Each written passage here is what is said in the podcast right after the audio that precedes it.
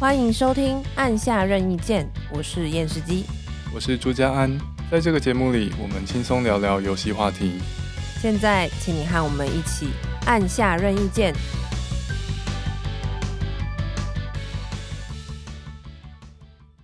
Hello，大家，我们今天这一集要来聊的是等级。等级，很多游戏要练等级吼。对。练等级好累哦。对，最近你在玩什么有练等级的？我最近在玩一个老游戏，叫做《抑郁镇魂曲》。哦，很有名的游戏。嗯，对。然后它是一个美式 RPG，嗯，比较像玩法比较像《博德之门》。哦，嗯，就是俯视角，玩家可以操纵好几个角色。对。然后进行一些战略的战斗。它会让你感觉它好像是一个即时战斗，嗯，但其实它每一个动作之间的间隔蛮长的。动作之间间隔蛮长是什么意思？所以说他挥砍一下，他他要停顿一下再挥打第二下，哦，然后你可以按暂停。所以其实严格来说，我觉得蛮像一个回合制游戏。就它玩法本质有点像，还是像回合制游戏嘛？就不是像魔兽争霸那一种真正即时战略。嗯。虽然你是超过好几个角色，你用滑鼠点选让他们去攻击想要攻击的方向，但是你可以随时暂停，嗯，因为人类反应没那么快嘛。对，所以这种是这样子这样子设计。对啊，那这个游戏里面，哎，嗯，欸，你继续说。没有，然后暂停之后，你可以就直接逃离战场。对，所以它这跟日式 RPG 的那种回合自由不太一样。哦，嗯。逃离战场就是不战斗的意思吗？对啊，但是因为像比较传统日式 RPG，你逃脱有一个逃脱率嘛。对啊，那这个没有，你就走掉就好了。哎、欸，哦，走掉是说走到敌人攻击范围或锁敌范围之外。对啊，锁敌范围之外，因为它是那种迷迷雾式的地图嘛。对，所以你走到它视线之后，它不会再攻击你。就它没有区分一般的移动场景跟战斗场景，没有，就是就走开就好了。对对，对，无缝，其实有点像黑暗灵魂，可以这样想。嗯、对。讲到像黑暗灵魂，读者会不会就不想玩？不一样，完全不一样的东西。那这个游戏里面等级是干嘛用的？等级就是呃，美式 RPG 的等级通常啊，大部分都是你升级之后，每升一级你会增加你的血量嘛。嗯，嗯。然后它同时会再给你一个技能点数。嗯。然后这技能点数你就可以分配在你想要的属性，比如说你你想要增加他的智慧啦。还是什么敏捷啦，还是什么的，就让玩家觉得自己好像可以决定一些事情。你是真的可以决决定一些事情啊，不是觉得好像可以啊。这种游戏角色养成嘛，玩家做一些努力，然后自己的角色有所改变，玩家得到成就感。对，等级就是很明确，让你知道角色有改变。对，虽然说我们玩黑暗灵魂或血缘诅咒，你知道那个血量多点一点是没什么差别。有啦，还是有差啦。因为感感觉到有什么东西改变了，这样子。是是是。所以这是等级的第一个效果。嗯。对玩家有种反馈嘛。嗯嗯。然后实际上，实际上玩家真的可以讲改变角色的走向。嗯。你要练远距离啊，还是近战啊，等等的。嗯嗯嗯。所以等级还有什么其他功能？等级的话，像以前我们小时候玩的那些游戏啊，嗯，《仙剑奇侠传》之类的。嗯。它的。招式啊，其实是跟着等级的。对，所以你你升级升到，就是你可能升到十级就会学会新招式。嗯，所以才会有所谓的十里坡剑神嘛。在初始地图练到可以用剑神这个后期招式。对，有些游戏学招式或学魔法是你要找特定 NPC 啊，解特定任务。嗯，《仙剑奇侠传》的话就很单纯，你等级到了自然学会。对，是某种天启之类的吗？我也不晓不晓得哎、欸，可是像第一代的 DQ 啊，我自己是没玩啦，嗯、但我之前看那个卤蛋实况玩 DQ 一代，它也是哎、欸，嗯，它就是那应该是非常非常早的日式 RPG，是不是可以算是日式 RPG 始祖啊？嗯。对啊，所以那因可能那个时候奠定下这个系统吧，我猜。嗯，比较单纯的系统。对，它就是你升到某一级之后，就忽然可以使用火的魔法，或者可以使用治疗魔法之类的。然后跟你有没有跟什么 NPC 讲话都无关，反正你就是对，就是像天气，就像天气。嗯嗯。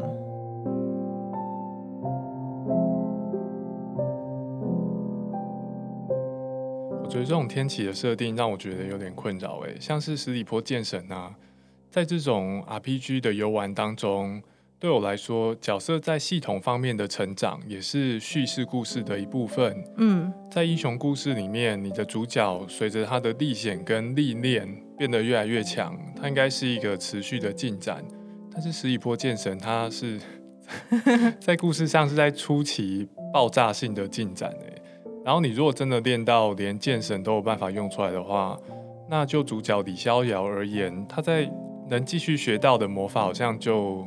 寥寥无几了，对，所以我觉得，如果你如果你讲的是一个主角一开始在他家后面的小山坡就练练出绝世武功，然后他练到绝世武功的那一瞬间，他就不需要再成长了，嗯、然后他接下来可能三年五年的的冒险，他本人是没有任何改变的。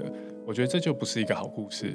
你觉得这样子的设计会跟叙事产生一些矛盾吗？对不对？对啊，嗯。当然，我相信，如果是一波剑神有得选，他也不会那样练。应该说，如果他是自主决定那样练的话，那对他来说，体验那个正常的叙事已经不是太重要的一件事了。他想体验的是其他的。那你这样也点出有问题啊，就是游戏制作者他永远没有办法掌握到玩家会怎么玩这个游戏。对。所以也有可能有些人就是超爱练的呢，有可能。所以他最后会让整个叙事都变得有点改变，以那个玩家的角度来看，这个故事会变很奇怪。对，有可能。嗯，但是我觉得多数玩家还是会依循比较轻松的玩法吧。对啊，对啊，正常来讲应该是这样的，正常流程。对，以我我算是比较保守的玩家了，所以我到了每个新地图之后，我会稍微浓一下，嗯，但是我不会浓的太过分。嗯哼，我会浓到我觉得。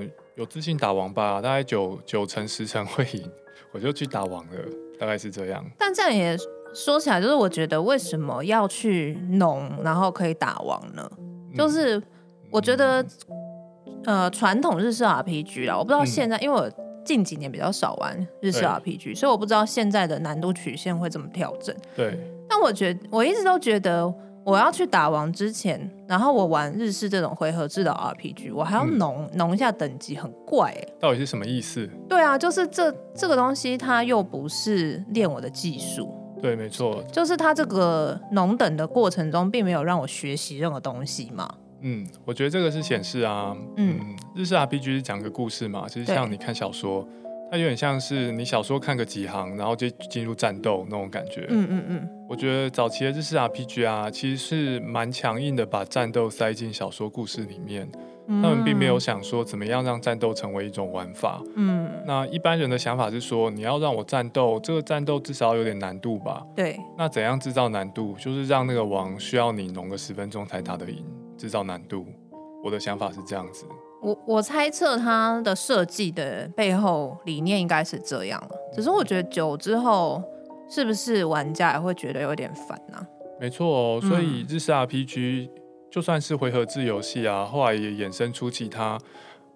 不依赖等级来制造难度的方式，嗯嗯，嗯比方说我们小时候玩阿猫狗就有即时制嘛，对，有即时制至少让你比较惊险刺激，对，而且有元素属性的对抗，需要你在期限时限之内做一些决定，嗯，我最近玩的一款游戏叫做《歧路旅人》，嗯嗯嗯，Octopath Travelers，歧路旅人也是回合制游戏哦，不过它加入一个很聪明的点是说。敌人对不同属性的攻击有弱点，那弱点呢、啊，不只是你用你用符合属性的东西 A 它造成伤害比较高而已，不是这样，而是每个敌人都有防御值。嗯，那防御值呢，如果防御值每次遭受到特定属性对的攻击就会减一。嗯，等到减到零的时候，敌人就会进入你可以致命一击的状态。哦，这个致命一击就不见得必杀啦，但是伤害会超级高。了解。所以如果你面前有四个敌人。他们每个敌人弱点不一样，他四个敌人的防御值也不一样，那玩家就会算计怎么样在同一回合让这四个人同时被破防，哦、然后你可以一次用大范围魔法把他们收拾掉。这就让我想到《太空战士十三》。嗯，《太空战士十三》，我个人觉得剧情非常无聊，但是我觉得他战斗很好玩呢。你怎么说？他因为他也是这种破防式的战斗，我觉得破防式战斗我个人蛮喜欢。嗯，我都可以从里面得到蛮多乐趣，因为我觉得，哎哎、欸欸、对，但是之狼考验的东西不太一样了。我觉得回合制 RPG 如果它加入破防值，通常会战术性会比较高一点。对，因为你要先你要找最会破防，因为通常破防你打破防防御值跟你打血直接打血的那个打的量不太一样。嗯有些角色他可能专门打防御值，有些角色他可能专门攻击，就是直接消对对方的血。对哦，破防是一种很特殊的攻击需求。嗯。对啊，你用来破防的手段，跟你用来制造伤害的手段通常不太一样。嗯。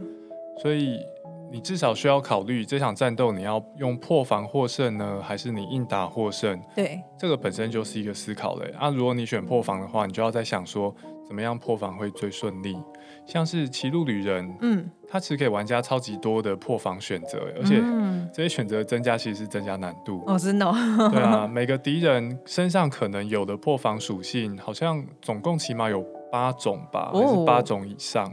了解。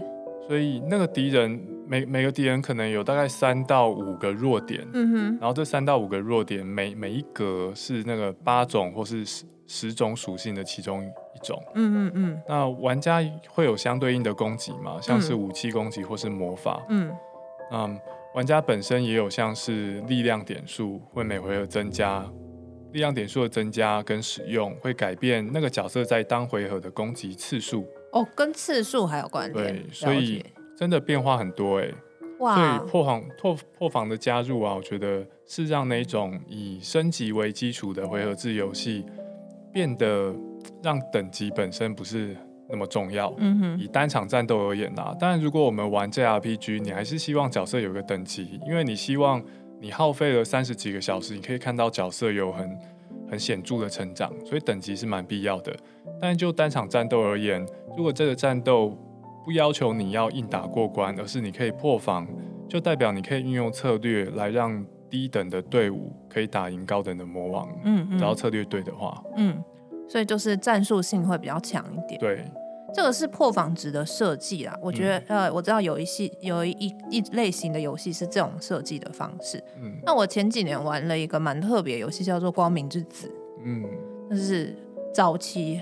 我记得好像最早的 PS4 独占游戏之一耶，哦，真的哦，对对对，是很很蛮久蛮久以前的作品。我记得插画画风很可爱，对，插画画画风。嗯、那它并它也是回合制 RPG，可是它加入了一个东西叫做呃，它有一点变成有点像呃即时制，呃，嗯、或是说半即时制，应该是半即时制啊，因为你选招的时候会暂停。嗯，可是一般的即时制，你是可能就看到一个呃时间条在跑这样子。但他是把这个时间条做成做很大很具象化，所以你可以看到你的时间条在跑，敌人的时间条也在跑，嗯，所以就像在赛跑一样。哦，这增加你战斗紧张的感觉吗？没有，它其实是一种策略。你可以想象那个画面上会有一条像跑道一样的东西，嗯，你的角色跟敌人角色同时在这个角这个条上面跑，嗯，然后你跑到终点的时候，你就可以放招，对，所以。你你们两个的速度不一样，也许你比较快，也许敌人比较快。敌人比较快，他首先到达那个终点的时候，他就放招攻击你。嗯，那他放招有些有可能是打你的血，也有可能是把你往时间往回打。哦，嗯，所以他延比较慢才能出手。对，让延迟你出招的时间。对，同理你也可以这样做。嗯，所以后面就会有很多很有趣的战术配合，就像是打防御值一样，嗯嗯，我可以选择我现在直接攻击消对方的血。还是我要选择时间上面的攻击，把它往后推迟。哦，原来如此。是的，特别是敌人已经快要到终点的时候，对，这个时候你可能先把它往后推。对。比方说敌人快到终点了，然后你的两两个角色也要到终点了。嗯、第一个角色把往后推，第二个角色把它干掉，没错，这样子的。那刚刚讲是一对一或者是二对二状况，可是当我的整个团队伍可以到，例如说四个人，对方有四个敌人的时候，其实这整个战术就会变得非常的复杂，觉得需要很多记忆体。对，你要去算，然后有有的时候对方可能有一些技能是他如果时间被推迟的话，他下一、嗯、下一回合攻击力会变高。高，oh, 那你就要选择你要不要推迟他。哦，这样听起来真的蛮好玩的。嗯，其实我觉得蛮好玩，可以玩一下小品游戏。其实整个破关流程很算是蛮快的啦，对啊。但我觉得他们这是蛮聪明的设计，因为我觉得大部分人玩日式 RPG 类型的，或者说回合制玩到后期，你会觉得很疲乏嘛。嗯，可是他加入这些策略性，就会让它的可玩性变得很高。你刚刚讲到利用跑道让敌人延迟来形成一个战术优势，骑路旅人也允许类似的设计。哦，对啊，像是刚刚说破防的那一瞬间，敌人会晕眩。嗯嗯嗯，敌人会晕眩个一回合以上。哦哦，所以像有些敌人，他要放大招之前，他会先用一回合聚气。那个机器就在告诉你说：“赶快破防我 赶快先把他打晕眩，让我们有多一点时间可以处理他。”这样子。对啊，这个提示我觉得对玩家来说，它是便利，但是它也是挑战，因为他就让你考虑说：“啊，怎么办？他现在还有五层房，我要在这回合结束之前把它破掉，我要怎么样可以达成？”了解。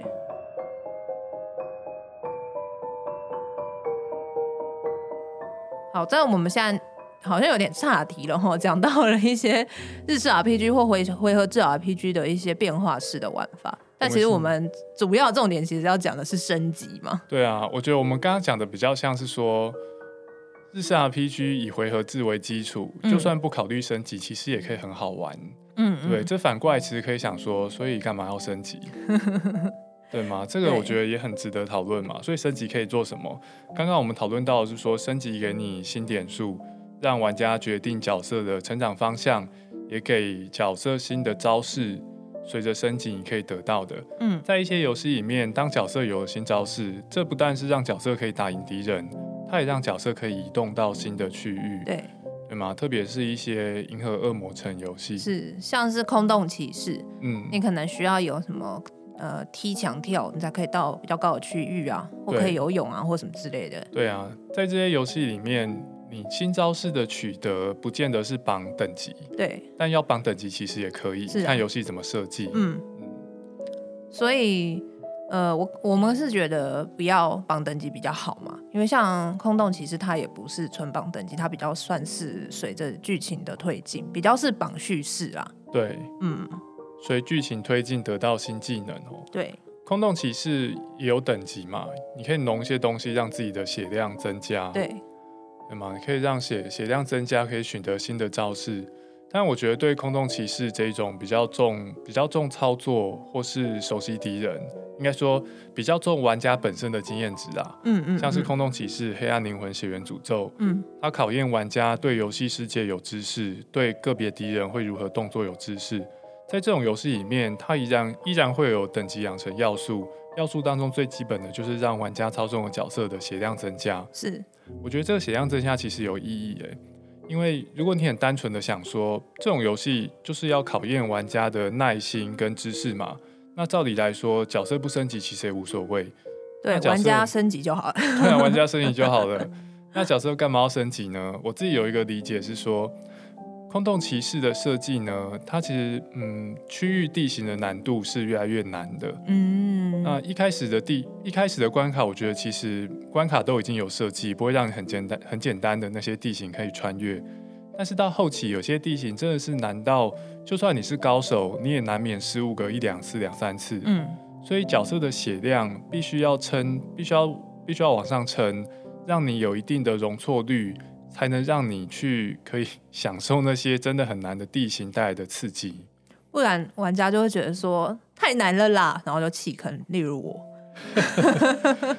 对啊，就是说一开始简单的地形，玩家的血量血量也很少，你可以可以让你被敌人打个三下四下，嗯，但是后来地形比较难，你可能需要你的角色可以承受五下六下的攻击，然后可以让你完成那个地形，因为。这种游戏并不是要你当一个完美零失误的玩家。嗯，有也是会有人想要挑战完美零失误。对耶，这个也是选择。这种人就是会选择不升级嘛。对啊，对啊，等于你可以自动自己手动去操控你的难度啦。对，嗯，对吼，手动操操控难度，对。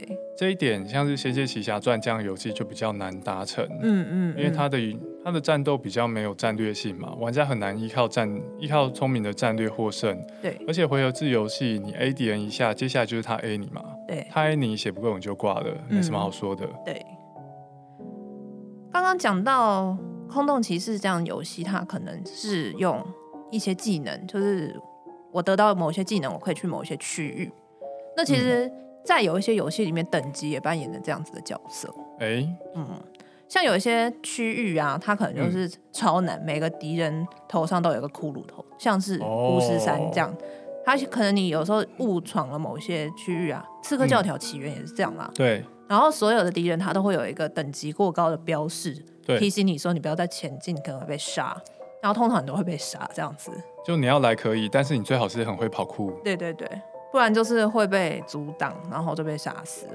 所以等级在某一些游戏里面，它其实是控制了你的进度跟你的区域，你可以探索的范围。嗯，在《仙剑奇侠传》这样子的游戏里面。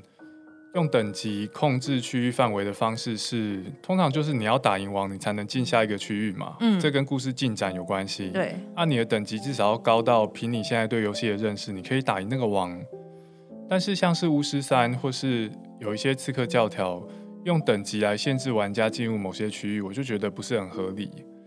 因为我我总总有一种感觉是说，凭什么这个地方的怪特别强？就凭什么不能来？对啊，就是同 同个村落，我往西边走是十级的怪，跟我一样；往东边走就突然变二三十级。我想说，这村子是怎么回事？我觉得这个很破坏我融入那个游戏世界的感觉耶。所以你觉得叙事上觉得不是很合理，这样吗？我觉得超级怪的。嗯，但是像《仙剑奇侠传》那种就觉得不会，有可能是因为《仙剑奇侠传》是接近线性的、啊、线性进地展进展的地图，对，所以你不你大致上不不太会回到之前的地图，嗯嗯，所以你没得比较。对啊，它基本上是只有一条路线吧，所以你也没什么得选。可是像如果它是一个感觉是开放世界的游戏，但是它又用等级来限制你可以去的区域，嗯，你就会觉得啊，就骗我嘛，就假假开放啊，骗人这样子。对啊，我就会觉得这个，而且我会觉得这个世界很奇怪。嗯哼，不只是我，不只是我，因为被游戏系统限制不能去那个地方，我觉得不该不开心。嗯，我就觉得这个是世界观很奇怪，凭什么这个区域的东西特别厉害，特别凶猛这样子？嗯，也也也许有一些什么诅咒森林里面有一些恐怖的怪啊。有可能，如果是这样子的话，我就觉得我可以接受。哦，所以你需要一个叙事上面的理由，这样子。对，嗯嗯嗯。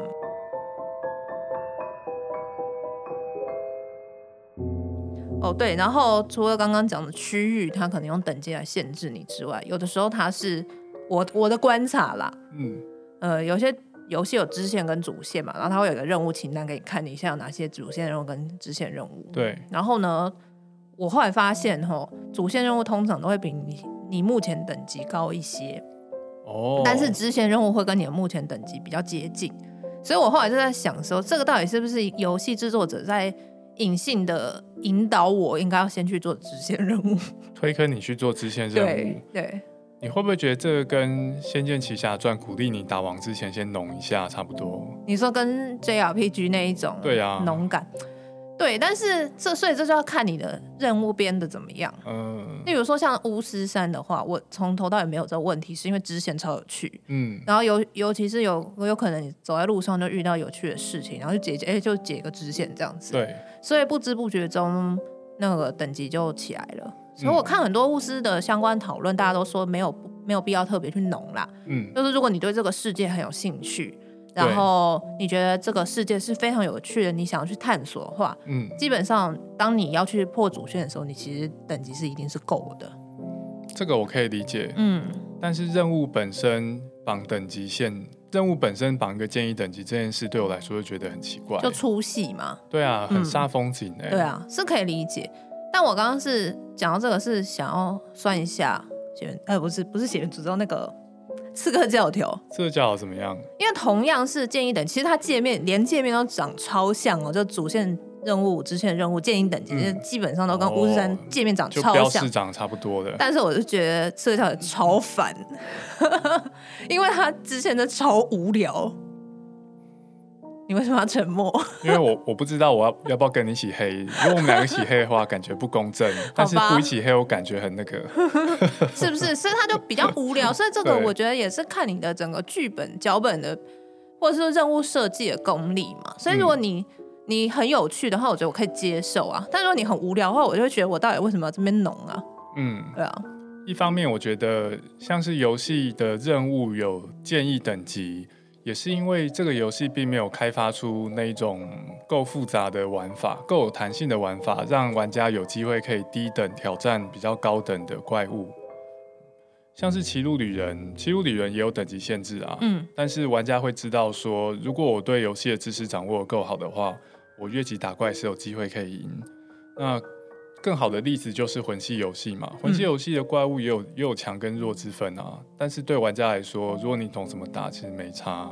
或是可以跑酷的话，其实也是可以过啦。对，嗯嗯嗯。再来就是像是旷野之息，嗯，旷野之息也是有变相的等级，玩家可以借由探索神庙来增加自己的耐力值跟生命值，嗯，并且可以借由收集武器。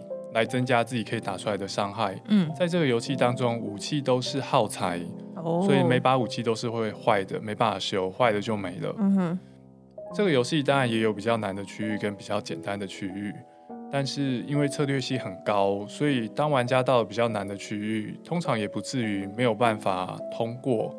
你有可能没办法把怪清光光，哦，但是不至于没办法通过。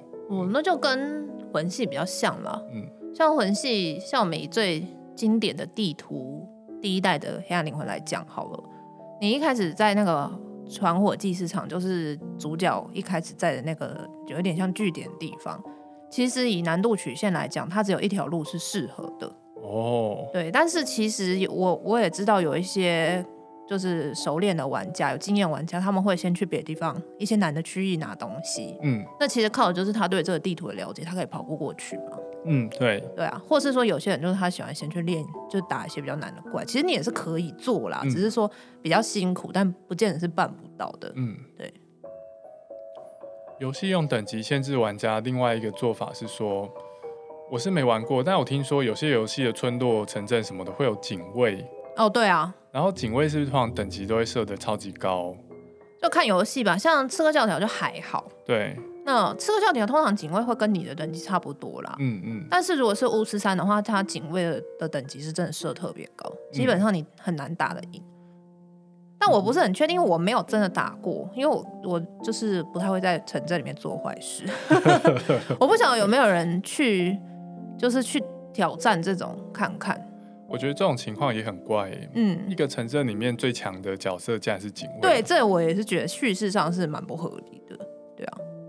不过巫师那种游戏是不是设计成你愿意的话，你可以杀任何 NPC，是吗？对，它应该是可以杀，诶、欸，没有，有些 NPC 好像不能杀，嗯、但警卫理论上可以杀，但是他的警卫是会随着你的等级增加，增加他也会增加，它、嗯、基本上就是预设不希望你去打警卫，对，有点像是在 GTA 里面，你好像很难真的跟警察把警察杀完，好像不太可能。嗯你 GTA 里面如果变变成那个通气等级变成五星的话，是会出动军队来镇压你的。嗯嗯，对啊，所以基本上就是有一点像是它游戏系统上面设定，它就是有一些敌人，就是等于是系统敌人啊，这种就是他阻止你做坏事这一类角色是没有办法让你可以打赢他的。嗯，在《碧血狂杀二》里面，如果你的通气等级真的很高。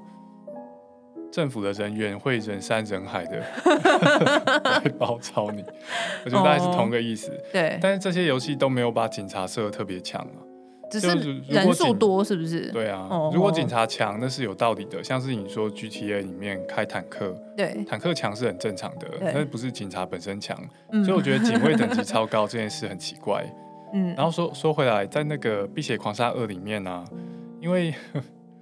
政府人员会人山人海的包抄你，所以玩家找到一些专门用来刷警察的点。哦，是哦。对，因为打警察是有些好处。哦。像是有什么特别的屋顶啊，警察要上来只有一条路啊，嗯、然后那条路很好瞄之类的。可以刷一些东西这样子。对。嗯嗯，了解。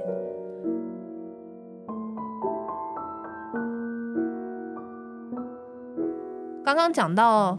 警察、警卫啊，等级比较高哦，这件事情嘛，嗯、这个呢，我觉得就叫做等级碾压，是我们被碾压，对，我们被碾压，嗯，然后我很讨厌等级碾压，很讨厌被碾压。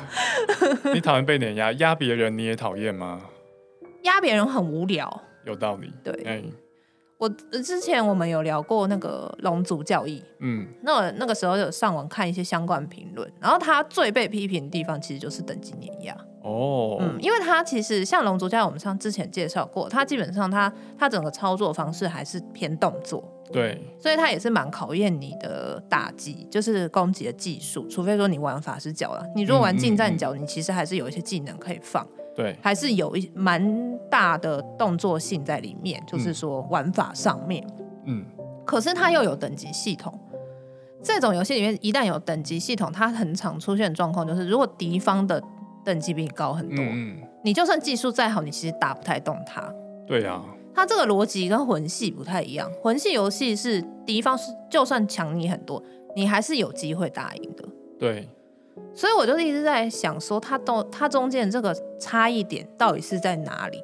嗯，我自己觉得啊，我们目前讨论到现在，好像显示等级很常在一些游戏里面成为跟这个游戏核心玩法互相冲突的设计。嗯。对吗？如果动作游戏强调玩家够厉害就可以过，嗯，有时候就是等级让这件事情无法实现，然后让玩家觉得很奇怪。对耶，嗯，对吗？然后像是《仙剑奇侠传》，我们会觉得需要农，也是因为等级。是你其实不需要把魔王设定成那么高级，我就不需要农了。对，对吗？但是《仙剑奇侠传》那样子的游戏，我可以理解，因为那个可能是初期在。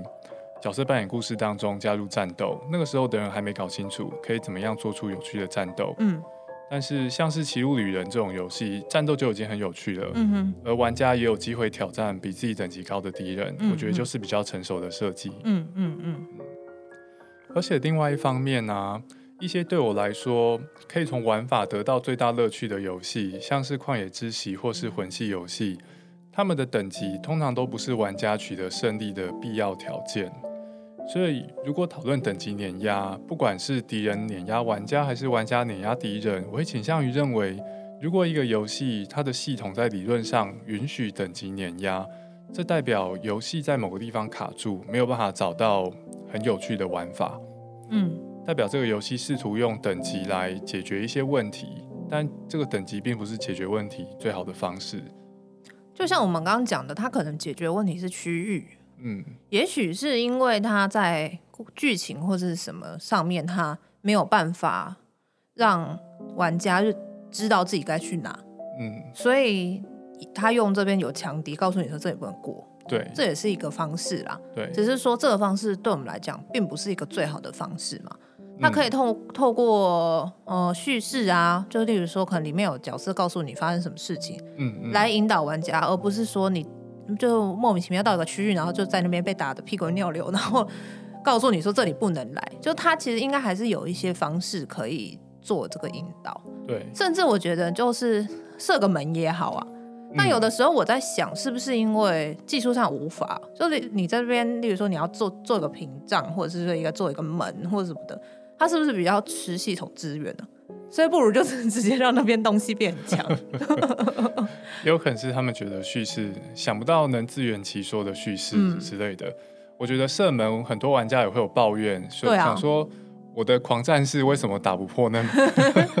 就跟我们上一次有呃之前有聊到那个钥匙嘛，宝箱跟钥匙，他当然也可以在那边弄个门，叫你去拿个钥匙。对，但是就是玩家，例如说我们这种机车的人，可能就会抱怨说，这超莫名的，为什么要去拿个钥匙开那个破烂的小木门之类的？我们野蛮人是不用钥匙开门的。对啊，对啊。好了，所以不管怎么样，玩家都是有抱怨。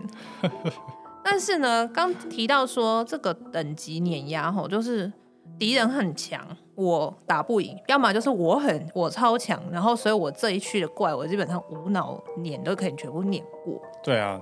那但是像魂系游戏呢，它不是用等级去碾压，就是魂系游戏你升级升到超高。像我记得魂一好像可以升到最多好像升到七百级吧，还是多少？嗯嗯。但是还是有我知道有些朋友就是有一直农农到六七百级，但是出去打王还是会死。嗯。所以像这样子的游戏，它比较是你的升级就是纯粹就是增加你的容错率了。对，这是一个部分。另外一个部分就是说，你的升级其实是在培养你想要玩什么样的玩法。嗯。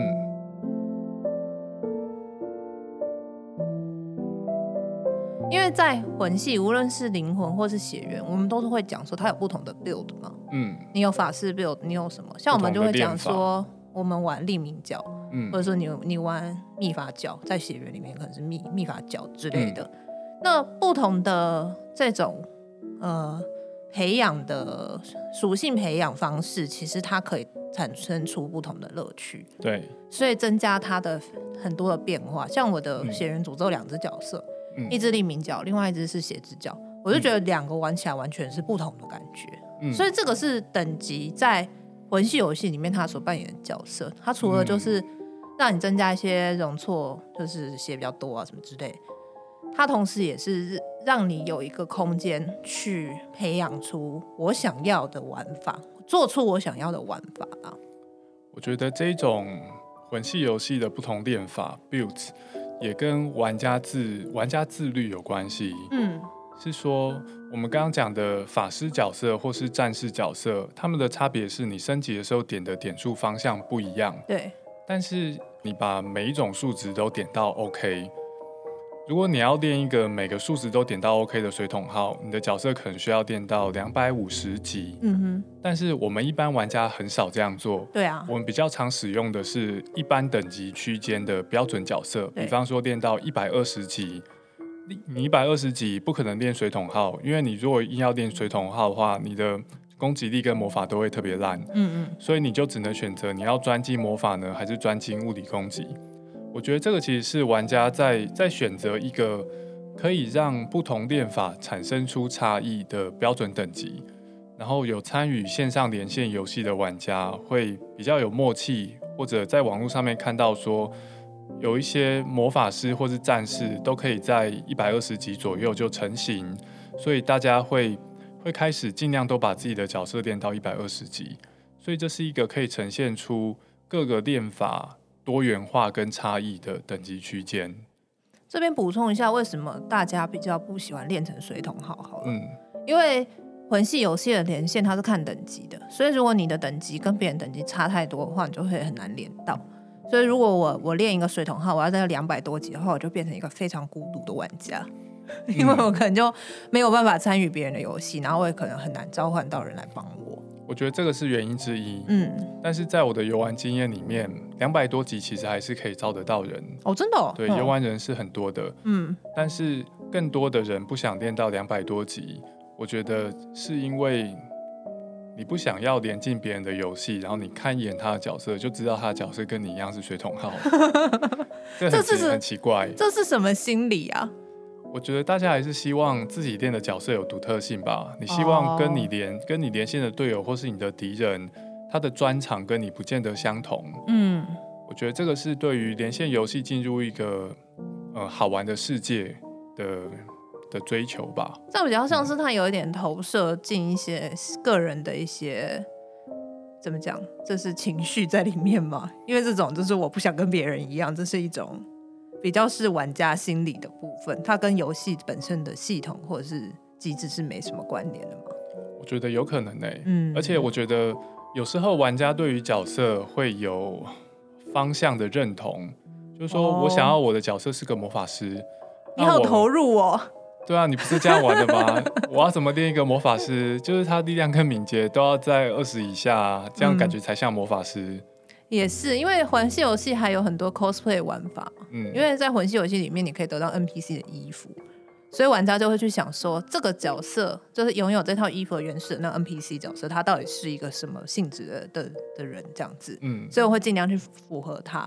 例如说我我不会去穿着其中一个魔法师 NPC 的角色，但我练一个战士这样子。嗯，有，但我知道有有些人可能会啦，只是说如果你投入这个 cosplay 的玩法之中的话，你可能会认为这个。他的角色属性是重要的，嗯嗯。那讲到这个魂系游戏比较不鼓励，或者说你其实也很难做到等级碾压这件事啊，其实它衍生出来一种玩法，就是所谓的低等破关。哦，对啊，这个在魂系社群里面算是很热门的，很多人都是会玩。嗯、例如说黑暗灵魂系列，或者说血源诅咒，都会有人会去挑战，说我完全不升级就破关。这边我想科普一下，嗯，这种不升级就破关的玩法的实现啊，有赖我不知道是不是魂系首创一个很特别的等级机制，嗯，就是你不是自动升级的，你的等级是你要用经验值去跟特定的 NPC 购买，嗯，我第一次玩的时候觉得很困惑，哎，这完全跟我过去的观念不一样，哦，这是我第一次玩到我是被动，我是主动升级，我想升级才升级。我如果不想升级经验值，我就放口袋，或者我可以用经验值去买补给品。我玩魂系游戏是第一次，我玩到这这一种使用经验值的方式，哎，但是也是因为这样子，玩家并不是自动升级，而是主动升级，所以玩家可以不升级，嗯，才成就不升级破关这种玩法。哎，这么说倒是，哎，真的哎，我没有想过这个问题，我、嗯、我觉得好像明太久了，太习惯了。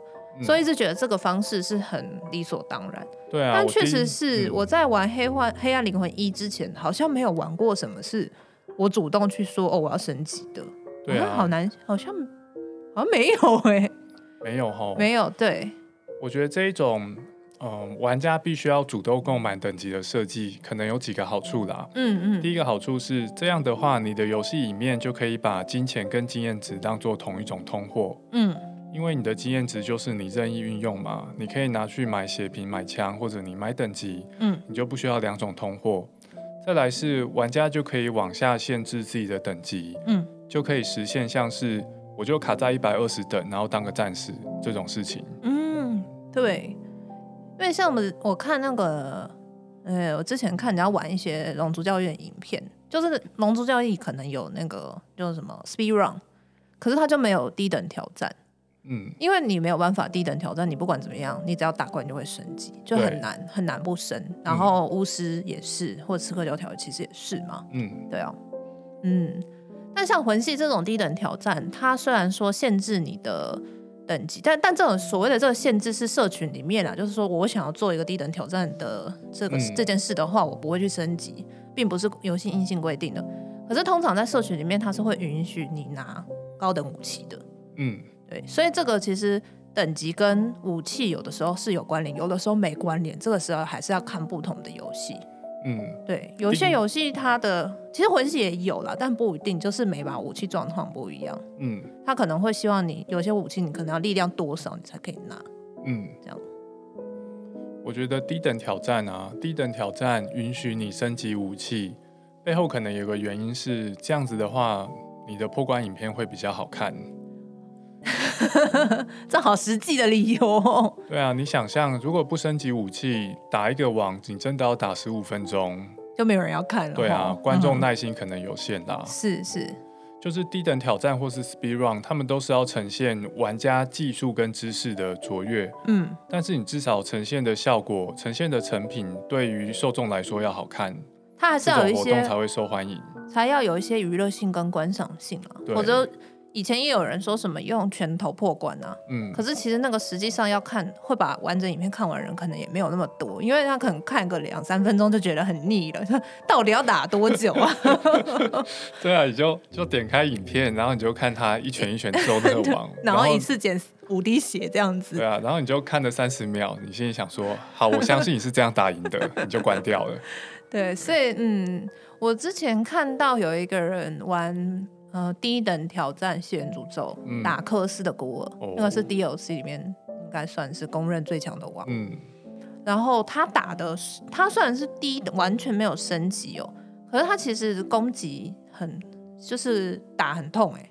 他打一下，可能对方也是有扣到两两三千的血哦。嗯嗯，对，所以我就想说，哦，所以魂系它这个设计的这个平衡做的蛮特别，就是说，你就算角色是完全没升级，那个你的武器升上去之后，你还是有输出。对啊，嗯，是这样没错，因为属武器会有基本数值嘛，第一级的武器跟第十级是不一样的。对，嗯，所以其所以从这边我们再反过来头来看。等级对于魂系游戏的重点来，就是它的意义的重点，其实还是在于容错率啦。就为什么我要用低等去挑战？嗯、其实我就是告诉别人说，我是不能受伤，因为我一受伤，我可能就死了。这样子，就是容错率这么低，我还是可以破关。对，所以是我的技术很好，这样子。嗯，好，所以今天我们就是在聊了一下等级。为什么要聊这个题目？我觉得可能是因为我们都不是特别喜欢浓的人吧。所以，我们前面这些对于等级的评论都可能有出于偏颇。对对，对，大家在留留言区等等的，可以尽量给我们意见。哦，如果你有非常好的去捍卫有些游戏必须要有等级设计，而且这是好设计的论点，嗯嗯、或者你有经验过哪些游戏的等级系统觉得非常棒，也欢迎让我们知道。嗯好，那今天的节目就到这边啦，就欢迎大家的收听。然后呢，也记得到我们按下任意键的粉丝团按赞哦，或者是留言给我们。嗯，我们也开启抖内系统，欢迎大家抖内。好，那我们就下周再见喽，拜拜，拜拜。